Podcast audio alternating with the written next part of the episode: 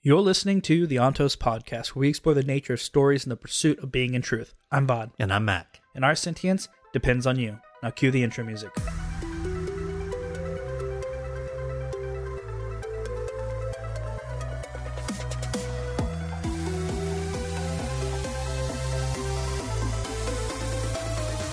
And so I've made one final gamble. My pleas, my teachings, my objections, and even my treasons were all ineffectual. Alendi has other counselors now, ones that tell him what he wants to hear. I have a young nephew, one Rashek. He hates all of Khlennium with the passion of envious youth. He hates Alendi even more acutely, though the two have never met for Rashek feels betrayed that one of our oppressors should have been chosen as the hero of ages. 51. The Battle of Luthadel. It begins. Um, like I said, arguably, this is probably. This competes with a couple of other things I can't tell our listeners on this sort of episode for what could possibly be the best moment in this series for me. But y'all all know, if you've been listening, how highly I think of Sazed as a character. And this was kind of the moment that it drilled into me. I was like, this character is probably my favorite in all of Mistborn Era 1. And if you want, remember from Final Empire, he had like kind of a small role. He was just kind of put to the side. Um, and he's t- pick a big, really ma- major in this book. Um, and you know, here he is, really like showing what a Feruchemist can do. But So we open up with Vin's point of view. Uh, the Mist are super strong now, and she's seeing it firsthand, even more so. They're staying for hours after the after the sun has come up, and she's confused as can be because the thumping is getting quieter the farther they travel away from Luthadel. She doesn't question why she's chosen at this point because to her, I think she has this little monologue essentially about how um, it's never helped her. You know, every aspect she's seen of people wanting to know why they were chosen for something, it ultimately didn't matter at the end of the day. They either got it done or they they didn't. And so she's not going to question why she was chosen. She just knows that she needs to continue on and she needs to watch out for the mist spirit. Speaking of, she hears the pulsing behind her, or she feels it. She turns around and it's inside the tent where Elend's still sleeping. And as she rushes in, the spirit looks at her, looks down at Elend, and raises its hand. And she lunges out with a blade and she clings as she blocks some sort of mist dagger from stabbing and killing Elend in his sleep. And then the mist outside go away and the mist spirit dissipates. Elend wakes up at this point, and I'm so confused by Vin because Vin, she's like, he's like, "What happened?" Vin's like, "Nothing, man. Go back to sleep. See ya," and just like goes outside, doesn't even say a word about it. And she's just out there going like, "Did he just try to kill? Yeah, he did. Or the Mist Spirit did, right? Yeah, it did. Well."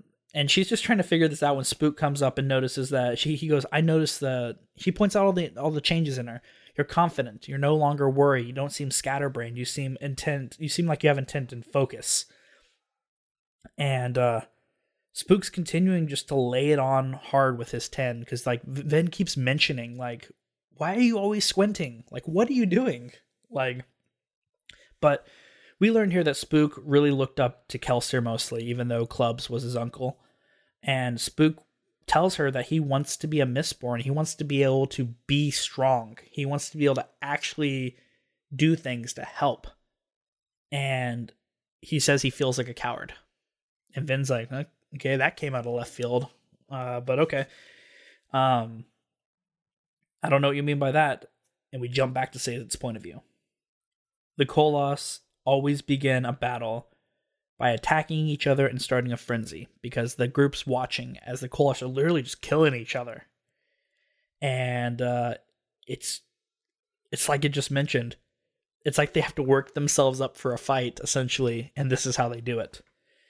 And man, it's kind of crazy because Clubs is watching like, yeah, that's not a good thing. And then they start charging, and Clubs is like, for the first time you hear Clubs go like, oh crap, yeah, that's not a good thing. and he starts running around. And he's just like, get on the wall, and he starts organizing the defense. And it's the first time I think I've seen clubs flustered ever. And Sazed makes a good point. He's like, no one is prepared for, for no one's prepared for war because we've had this long time of peace. So literally, no one has survived in a time period where war was something necessary.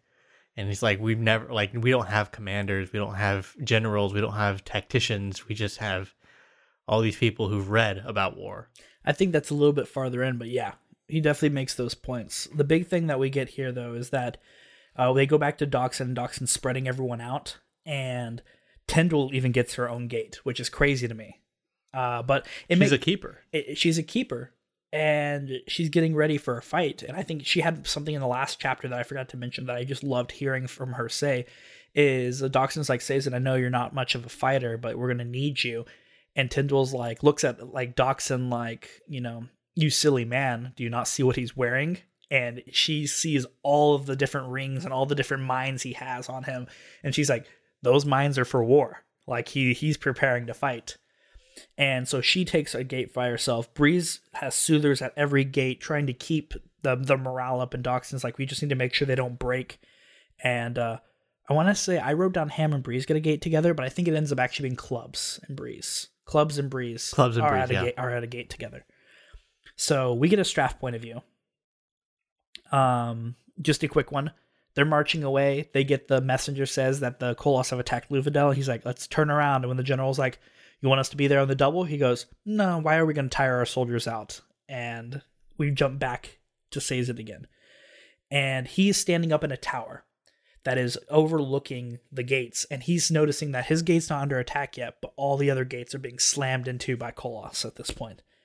And he's noticing like the arrow they're launching arrows at them as they're running and the arrow storms are maybe dropping the smallest koloss but the rest are just running through the arrows like they're nothing and they even like and that's when you say that's when he goes into what you just said he goes like well, we do not have warriors we have boys of sticks and he goes into that explanation of like you're right they haven't had war in what a thousand years outside of like you know the, i think the last couple of wars when the the lord ruler like cleaned up the last bit of resistance essentially But even Club said like when they would uh, Fight. fight. they had Koloss on their side. Clubs how many i think it's a little bit further down too but he goes like clubs how many battles have you been in he goes a ton for 20 years he goes did you win every single one but we had Koloss on our side Mhm. and i what does he say tough things to kill those are yes, uh, and um, but yeah so and they have teenagers that are commanding. Yeah, yeah. So Sazed's there, and the Koloss, he points out that the Koloss are way smarter than they ever thought. They're using like trees as battering rams and things like that as they're coming in to to attack. They recognize the need for tools. Yeah, and Sazed, it like like you mentioned, there's like a 16 year old nobleman in charge of the armies, and what's even worse than that is before their gate even gets attacked, a messenger comes and says, I, I want to say it was Zinc Gate, says Zinc Gate needs six companies of soldiers to reinforce them. And so Sazed loses 600 of the thousand that he was given to defend this gate immediately. And they're like, oh, it's just crazy. He has 300 soldiers in the courtyard, 100 on the wall, and the, the, the people on the wall, as the Koloss have started to reach the, the different points, they started throwing rocks down at them. And then and then they start noticing that uh people are dying because the Koloss are picking the rocks up and throwing them back up at them and knocking them off the wall. And says it's like, well, they're running at other gates. Oh, and now it's our gate's turn. And they arrive at the gate just as we're cut to Vin's point of view. And Vin, uh, Spook mentioned, I'm sorry, I forgot to mention this. Spook mentioned that there is someone following them and that he he noticed them and Vin ambushes them. He jump she jumps into the camp and she basically she like fights everyone but not to kill them. She wants to question them and figure out who these people are and it turns out that it's Jastes Lekal. And Elend arrives going like what the heck happened and Jastes mentioned that there was a fire that burned all of their fake money and he had to run or the Koloss were going to kill him. So remember in chapter 49, they said there was some plume of smoke coming out of the middle of the Koloss camp. They burned their coins away. Yep. And so this is when you see I think like the final nail in the coffin, the trans the transformation of Elend into a king. Is Jastes is begging him to take her take take him with him. They were good friends. He's sorry he he that he that he brought the Koloss. He thought he could control them. And Elend goes, I forgive you. And then he takes his sword out and he cuts Jastes' head off. And the guards freak out and they start readying their weapons to lunge towards him. And he turns to them, blood still on the sword, and goes, Do y'all believe that this execution was an error? Do you believe he didn't deserve this? And the guards put their weapons down immediately and go, No. And he goes, Bury him, and then y'all are free to do whatever y'all want. Well, so there was another thing. He said, I forgive you. And when he cuts his head off, he says, But my kingdom cannot. Yeah. And that was to me that was the final nail in the coffin because we see we see now Elend goes to sit down and Vin goes to comfort him. And Elend for the first time knows what Vin's feeling. Because Elend goes, Vin, we are both knives. We thought we were like you might have thought you were a knife for me, but we are both knives. We are knives for this kingdom. So they're talking and they're trying to figure out what's going on. And Vin goes, maybe the Koloss will attack Straff's army now that there's no leadership. And this is when Spook finally breaks. Spook comes out and says he's a coward. And we get to know what he means by it, as he knew of the plan to get them out. And he went along with it because he didn't want to die. And he says, you know, he knew that that clubs had figured out that Straff would most likely pull his army out, knowing that the Koloss would take him out, and he was hiding it the whole time. Um, he was supposed to tell them halfway there so they wouldn't freeze to death in the mountains. well when they got to the mountains. He was supposed to tell them so that they wouldn't go to the mountains and freeze to death. But the whole thing was that Sazed was supposed to send him away, and that's when Vin's like, "Oh my gosh, we've been lied to." And she realizes the thumping's getting quieter. The Well of Ascension is in Luthadel. And she's like, I need to go. And Elend's like, Yeah, you need to go. Go. You can probably you can you you, you can save them all. You just need to get there. And Vin leaves Elend telling him that to not sleep at night and that the mist spirit could hurt him. And that's the end of 51. 52. We get Breeze point of view, and obviously he's terrified. He he has never fought in a war, and he mentions that, and he's trying to soothe everyone, all the soldiers' fears away. And he talks about how there's just so many people there that he has to soothe them in groups, and he can tell that the minute he leaves a group, that the they just wilt away under the pressure of what's going on. And he's like, "This is a serious time. We're not going to joke. You know, they're going to break through that gate any minute." And Clubs points out, comes riding by and goes, "The men are doing well." And he's like, "Are you kidding me? Do you see them?" And he just goes, "Eh." All all men get nervous before a fight. These are good people. They're going to hold. And he's like, "Do you think there's anything you can do?" And Breeze is like, "No, I can do nothing. I've already tried soothing Koloss, and it doesn't work." And it doesn't work, right? and that's when they have that moment where he just goes, "Clubs has never lost a fight, but he's always had Koloss on his side." Mm-hmm, mm-hmm. And we jump back to Vin's point of view, and we are getting another parallel to Book One as Vin is pewter dragging, sprinting across the land the same way her and Kelsier did, in an attempt to make it back to Luthadel in time and save everyone. Now, here's the thing. She has so much farther to go than she than than than in book one. And she says it herself. We're kind of unsure of the timeline at this point. I know the battle is happening at the same time Vin is running, but we actually don't know if that's how this time is lining up. And Actually, she, I don't think it was the same distance because the last time they that she went with Kelsier, they traveled like two weeks worth of time in like eighteen hours. Mhm. So she only would have been a few days away. So she probably would have been able to do it maybe something along those lines. Yeah, but I, I, think I just so. I just thought when I thought about it, um, that, that might have been the case. Uh, Brandon definitely paid it, played it off more as a very long run, something that was going to be more difficult than she had done before. But uh, she's pewter dragging, and we jump back to Breeze's point of view, and she talks about they have another one of those good moments between them two, where they're just like, you know, people like us clubs should not be leaders we're idiots and Kelsier's the reason why we're idiots. We got tricked into this. And as he's saying that the gate the gates burst open and we flip to Sazed's point of view. Like the, the oh, I love the point of view shifting, but we flip to Sazed's point of view, and he gets word the Eastern Gate has been breached, and I want to say that's Zinc Gate, and that is Breeze's and Clubs' gate. Sure, that that makes sense. Um, so Sazed sends a messenger back and says, "Listen, the captain sucks. Is a 16 year old boy. You need to tell Dockson we need to get another leader here." And everyone, he looks, the messenger looks and goes, "Sir, isn't that you?" Mm-hmm. Everyone sees Sazed as being the leader. He goes, "Tell Dockson I am less. I have less uh, belief in my own abilities than I do of the 16 year old here that's supposed to lead." And the guy runs off to tell Dockson, and the skaa come. The Skaa populace comes to the gate to and they're just waiting as the gates begins to fail.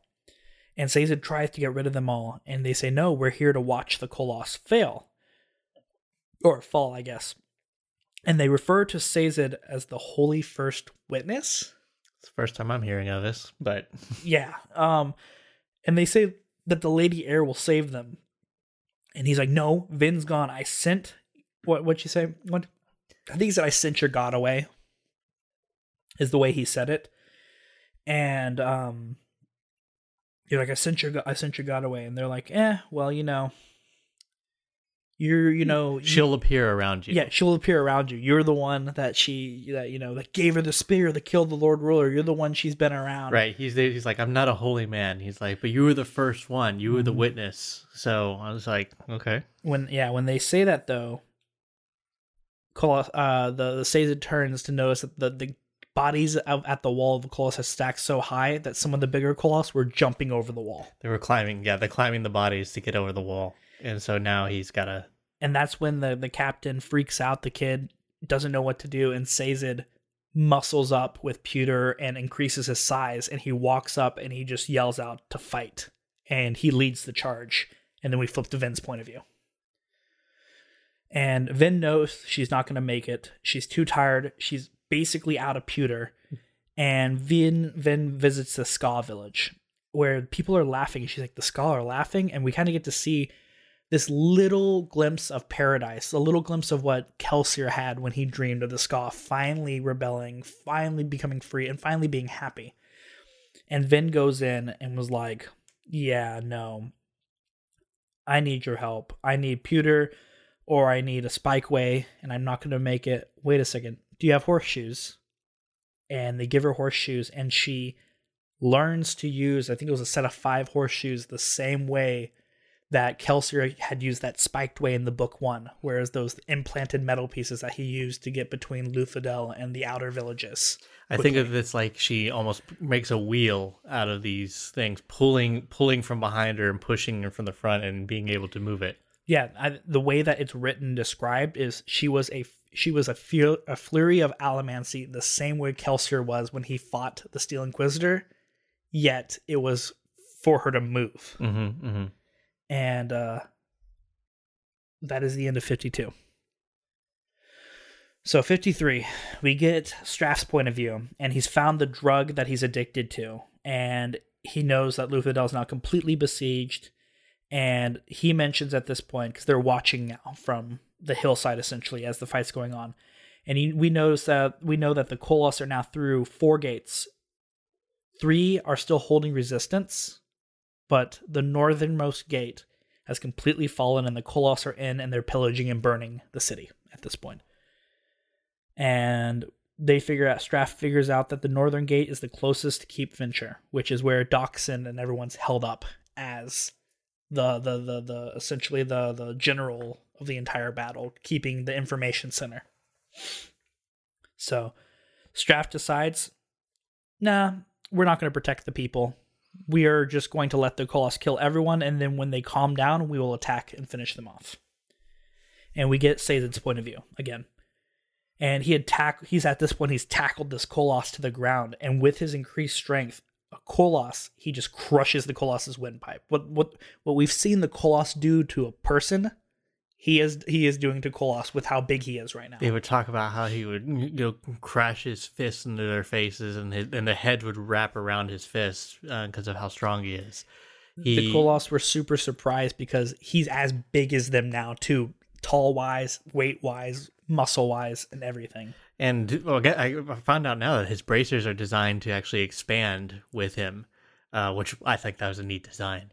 I mean, yeah, you don't want to grow and then it pop the bracer. And the thing is, is that we think like, oh yeah, of course he's got to tap strength. That's that's obviously a valuable thing. But he uses even his iron. Yeah, he uses everything. So up at this point, right, the scholar pulling away wounded, Sazed notes that he's halfway through his strength, and he's, you know, he says like this is the thing. He always says he's not a warrior, but in this moment, he has a warrior's pride because he goes, I have pride over knowing what it's costing the Koloss to even attempt to get through this gate as Mhm. he's looking around essentially the carnage he is he, he's causing right now. Um but he like you mentioned he has this use for his iron now which is a way to increase his weight essentially he notices that the Koloss have been funneled in kind of one at a time because of the way they broke the gate they were too hasty to get at people so instead of breaking the gate completely down they just knocked one door open essentially and so after killing one of the last Koloss inside, he rushes the door and calls everyone. He goes like, "To me!" And they rush to the door, and he closes it and increases his weight with like all basically everything he has stored, so the Koloss can't push it open anymore. And the guards uh, surround him and they kill off the remaining Koloss inside, and they're able to bar the gate again, which is just crazy. They had broken through, and Sazed and the group of 400 men were able to push them back out. And he'd And even said like gate. his only value for iron was always to make himself lighter. Like when we saw him when he went to the conventicle of Sar- Seran, he had lightened himself so he could fall more gently. Um, and so he's been just storing this weight, storing this weight so he could fall gently. And now it's just like boom, he's an immovable object. Exactly. But with their chance to breathe, Sazed takes hold of what's going on and he realizes he has 50 men left of the 400 that he started with at this point in the fight. And that they will soon need to fight again.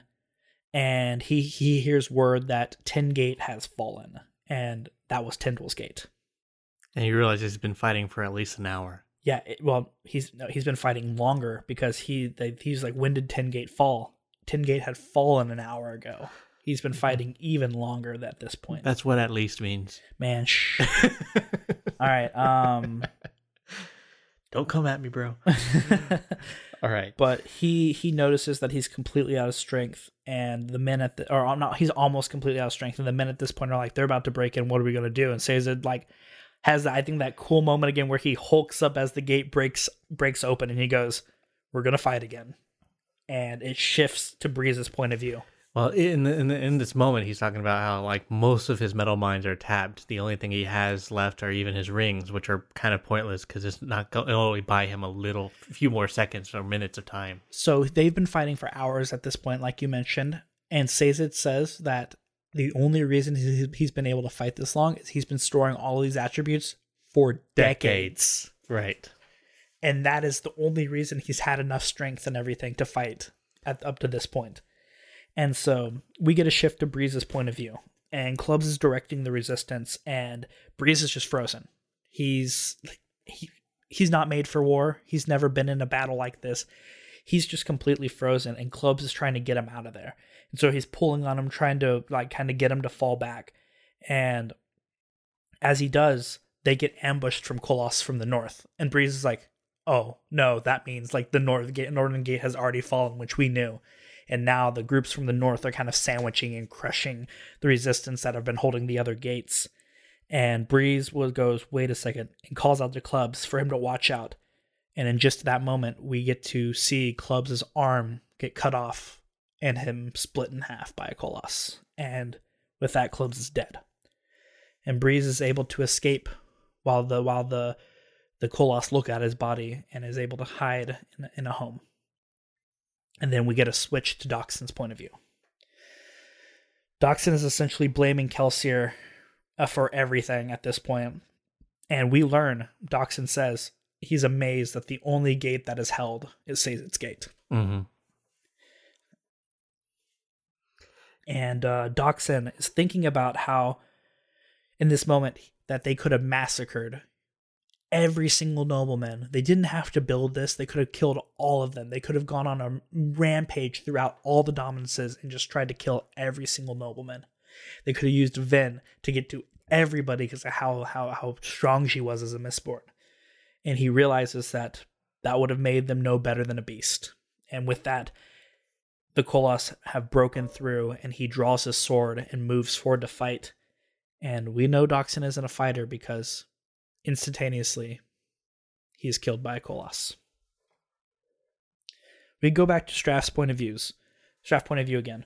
Lord uh, General General wa, is coming to him, going, "All right, the Koloss are weakened enough. You know, they they've we see them. They've lost at least a third of their numbers. We can take them now. We should go into attack." And Straff's like, Straff Nah. is vindictive at this point. He Yeah. says, "This is the this is the city that that denied me. This is the punishment they get. Yeah, let let the Koloss kill them all, and we'll kill them. We don't need the city. We just need the atium." And the general's not happy hearing this. Uh, Straff mentions that he has resistance in his eyes, and therefore Straff's going to need to get rid of him after this is all done. But we jump back over to the set of Cett's point of view, and he has arrived again with his army. And Allrianne is telling, "We need to go help them. We need to go help them." And Cett goes, "No, you knew exactly what this was. We're going to help Straff take the city, and we're going to hope that Straff doesn't have us killed." And Allrianne goes, "But but I thought you were a good man deep down inside." And Cett Cett has this great quote. The good men are all dead in the city. Yeah. The good the good men, they all died inside that city. Yep. So we get Sazed's point of view again. And he is still holding the gate. At this point it's confirmed. He's been fighting, I think I think at this point this thing like the sun's starting to come up Mm-hmm. because they had been fighting literally through the entire night. So they're eight, maybe nine hours into this battle. And I want to just point out right here that I talked about how in the very beginning when we first started reading this, I mentioned D and D all the time. This book taught me to write battles. The same with the Black Company. Um, because I didn't realize this. We have this modern view of fights now where they're over in almost an instant. And yet, you know, and maybe that's not even true nowadays, but that's the view I always had, especially with action movies. The fights happen, and they're over in an instant. No, like medieval battles, this sort of technology right here, uh, this age of technology, fights could literally last 24 plus hours of continuous fighting. Mm-hmm. And that's what we're seeing here. I still can't imagine like I still can't imagine fighting on a battlefield for 10 hours. But here we are. And Sazed's gates held. And he's like the Koloss had rage, but the men on the side could see the skaa behind them. They could see the weak and elderly. They can see the women and children. And so they fought with everything they had. But Sazed's strength finally fails him. He's run completely out. He's out of weight, he's out of pewter, he's out of everything. And Sazed falls down to his knees, ready to accept his death. And he tells himself, I think I did well. For All having not been a warrior, I, I think I did well. And he's looking up now at this hulking Koloss standing over him. He says it's the biggest one he's seen yet at 12 feet tall. And it's raising up its sword to bring it down on him. And then he sees a glint off the sunlight and then the Koloss drops with a thump. And he looks up and he's like, something is on the. It's Vin. Vin, through her extended pu- pewter drag, has arrived. Well, and the steel pushing. And the steel pushing. All the pushing he, she did. And Vin comes down and just starts fighting everyone. She's dropping Koloss left and right. They are dying almost indiscriminately here. And the coolest moment of this is she's so strong in her rage and in her ability to fight to protect these people that she pulls the gate off of its hinges and flings it around And uses it as a weapon. and uses it as a weapon, killing these creatures. Sazed at this point goes, Well, this is my cue to go. And he gathers everyone up and he says, Listen, the city's fallen. We're not going to make it out of this alive. Vin is back. She can buy us some time. We need to go back into the city, grab as many people as we can, and try to leave out of this gate that Vin's clearing out. And hopefully they can run out as the Colossus on the all the other sides swarm in and they can get out of the city that way. And that is that plan. We get a Breeze point of view at the very end. And he sees himself as a coward. But in reality, he's just shell shocked at this point. He he he can't do anything. He hears everyone dying around him. He's hiding in the in the in, in the building. He's just never seen anything as terrible as this. But he hears Ham's voice, and Ham has found him. Sazed has found him. and they're trying to get him to leave, and he just says, "I think I'm ready to just lay down and die," and that's the end of 53. The Battle of Luthadel. I mean, this is. I mean, We're not done with the Battle of Luthadel yet. I know. When we went through those, I wanted to go through those three chapters there because, you know, it was my this moment. Sazed holding his gate was probably like, like I said, I don't know if I can give it the number one spot, like, you know, without without uh, some competition here. But it's so crazy to me. We get to finally see what a keeper can do we talked about these Koloss being worth, you know, I think a Koloss, what do we say? Koloss was worth roughly One- every five. one one one Koloss killed four different four people, and that was when they were significantly outnumbered. Yeah. And so, like, if we even just pretend to double that, if it's an even number, a Koloss is worth about eight people. Well, we get to see what a keeper's worth in battle. And that's, and let's say this a keeper with no military training. And that was the thing. Sazed even said, like, he's like, I'm not, I'm not this. Com-. He's like, I'd rather this teenager be a commander. I'm not this person. This is not who I am. And he's like, at another point, he's just like, well, uh, they need what I can do, and they just he just steps up and does it. I want to reference back to I can't I don't remember the exact episode for us, but I remember I want to reference back to our first the first book. There was an episode that I was saying I wanted to point out because I was like I really want to know what these keepers can do.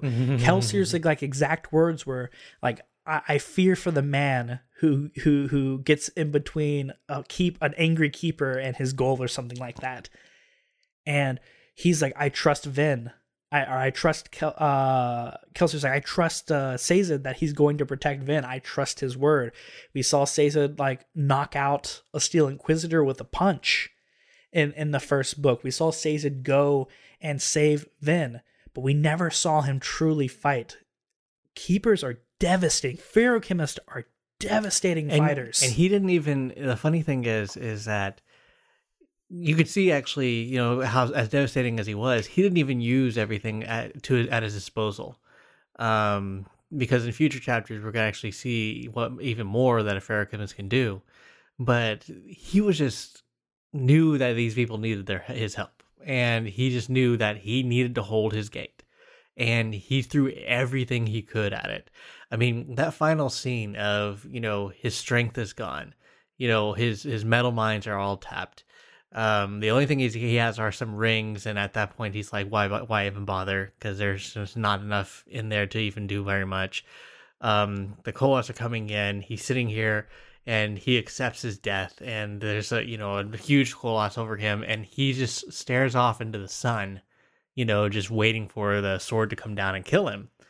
And this is after he spent, like you said, hours just going for the whole time, and his is the only gate that held. Yeah, yeah, no. I like I said, that was like that was one of the few times like these books they can get they can get pretty emotional, right? I don't know. I know some people look at it different ways. A lot of people will look at the emotional scenes where, you know, someone might uh might die, which by the way, we're to talk about that too. We had two major characters die in these chapters as well. But like to me like th- this was the most emotional thing because i'm starting to kind of see this trend that brandon has put out in these first two books which is look at it it's the the, the people who thought that they could study scholars in particular elend and Sazed, both of them have had to turn into something that they never wanted to be these are two people who just wanted to study wanted to share knowledge and it's crazy how this entire time we see exactly what Tindwyl said is just true. It's like we keep getting slapped in the face with it.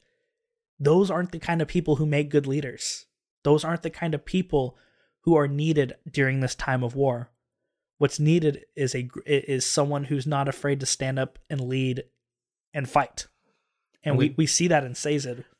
I'm gonna have a really interesting philosophy of Brandon there, but I but it is but it is this thing of like, um, war forces people to do this. You know, uh, Sazed didn't want to, but if he had not done that, then all these people would have died. His gate would have fallen, and who knows who el- who else would have gone. But if he, you know, him stepping up and saying, "I, I I'm not made for this," and pulling out things that he stored for decades of time. You know, tapping those stores and in a matter of hours wiping it out. Um, I mean, it's a big deal. I mean, it just shows like like he's been storing this for decades because he hasn't needed to use it for decades. Like he's just been he's he's been had a life where he hasn't had to you know pull out his abilities all the time. Um, I mean, when we think about what he's had to use, he's used iron and he's used steel pretty consistently. We've only twice twice seen him tap strength. Uh, one to mm-hmm. clock the Steel Inquisitor to save Vin, and the other time to break the gate or the bar, um, the um, cage that she was in, mm-hmm. the jail and, that she and, was in. Yeah, in the first book. Yeah. Um, um, but all the other times he's not really tapping that, and so he's just been storing this so slowly over a long period of time and never having to use it. And yeah, so the only thing he had to use up to this point, which he pointed out with Tindwyl in the chapters before this, was I think his wakefulness, his uh, mindfulness, and speed. I think it was. Yeah, because you you can he can get acuity of mind quickly. Uh, he can get speed. Uh, he can also get wakefulness. Uh, and health uh, is the other thing is that he could store up with yeah, gold. And he mentioned that ten- to Tindwyl he used his last bit of health overcoming a sickness while he was teaching people. But uh, yeah, he told them those were the only three, those were the four main ones he had used. Now it's because he had to run back to Luthadel, which again, you know, we saw it in book one, but we saw it in book two as well. These people, like the, the like pewter dragon for Al- Allomancers, but Sazed had enough of this stored up that he turned what was it like a he turned like a two week journey into like three days mm-hmm. with with what he had stored up. But um, yeah, this like it's it's just this moment. I want see. I looked it up. You know, don't look this up. I'm just don't look up any images. I know you want to. Don't look up any images because you're gonna get yourself spoiled. That's just how it is. But I, I tried to look up images of like Sazed holding his gate, and I, I saw none but maybe one. I think it was on a on a uh, on a Reddit thread that someone had drawn, and was just like that that that moment of seeing the Terrisman just bulked up standing there just bloodied and beaten on all sides. I like to think of like his knuckles and everything must have just been purple black blots at this point from the fighting he had to do.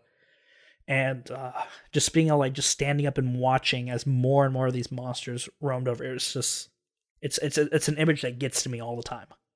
But let's talk because we can't just talk all about Sazed, even though I want to. I mean, this is honestly let's be let's be real. This is the moment we've been waiting for this whole book. You know, yeah. we like this book has been a generally slow burn and it has some really cool moments, but this was the moment we've been waiting for. Like to see, you know, this part of Sazed because it changes him. Sazed is not just the scholar anymore. He's someone who's killed, killed a lot. Um, mm-hmm. and I mm-hmm. mean, it's Koloss, but still, it's like it's a battle with the Koloss still have blood. They, he still he said he he became familiar with the feeling of crunching, you know, w- when it came to his blows, and he just had to get used to that. And it changes a person. Not just that, but he's surrounded by death. I mean, all these all these guys that are around him, like first he saw them die before he even changed, but there's no reason to think that, you know, he had zero casualties during this whole time. He was just holding up against this whole stem and he's going to change as a result of it. Yeah, and like we see another big thing that's going to change him pretty big here too is like he knows Tindwyl's gate's fallen, right? I can only imagine how how scared he is at this point. Um, we've seen what up to this point we saw. Uh, I want to talk about Dockson and and, and uh, clubs, right? Now we're going to talk a little bit about Dockson, but I want to start by kind of going out of the story a bit and more into why this death happened. And I feel like I don't know if anyone else could sense it, but I sensed it from the beginning. Dockson Bailey barely played a role in this book, and his only role was maybe he's the spy. And so this death really does feel like a the character kind of played played like went through the usefulness of the character at this point. Uh, I what mean, do you, do you think that? I I had that feel at least for Dockson this I, book. I didn't, and the reason I say that is because if you think about it, he was the obligator of the crew. He yeah. was the guy who got everything done. Mm-hmm. Um, if you want to talk about usefulness, you could argue that now Elend is kind of completing his arc as king and doesn't necessarily need that kind of. I'm i I'm not even talking usefulness as in usefulness in the book because obviously his character in the book was super useful. He was the only one keeping the kingdom basically afloat at this point with uh with what he was doing. But the thing here that that I'm kind of trying to figure out is that to me he wasn't in the story. He wasn't like how many times did we see him throughout the entire book? Maybe four times. Hey, we didn't see him much in Final Empire either. No, we did. We did actually a lot more than that. We saw him pretty consistently in Final Empire, and it felt like in Final Empire he was always making good points. He was always talking to Vin. He was being Vin, the voice of reason for Vin with a lot of things. He's being the voice of reason with a lot of the group. He was talking with Kelsier, keeping Kelsier guided on a point on, on certain points, and kind of pulling away on other points. He actually affected the story consistently. The only effect he had on the story here was, is Dockson the spy? Eh, I don't know. I think it's selling him a little bit short. Because I, the reason I say that is because before we started Well of Ascension, I admit like Dockson uh, was not a pay, uh, not a character I remembered much of. Um, and so when I saw him by a bunch of Final Empire, I was like, okay. And so I kind of like, I guess maybe honed in on him a bit because I was like, what was he? What did he do? You know, I remember him being like Kelsier's like kind of friend, you know, and then I realized like, oh, like he's one of his closest friends. Um, and he was always the character that kind of like shadowed to say like, hey, here's the way here's the way things changed because he was the one that say like before everything happened, this is the way things were. Yeah. And so he was our kind of character for that. So I guess you could argue that like from a narrative standpoint, you know, we didn't really need much more of that because, Mhm. you know, things are changing so much. It's like, okay, the way things were before the final empire, it we don't really care anymore. You know, not not not that we don't care, but we're like this is a whole different kind of beast. And he was always like the representation of like the changing of the the skaa's, you know, view of nobles, the view of how the world was going to be and things like that.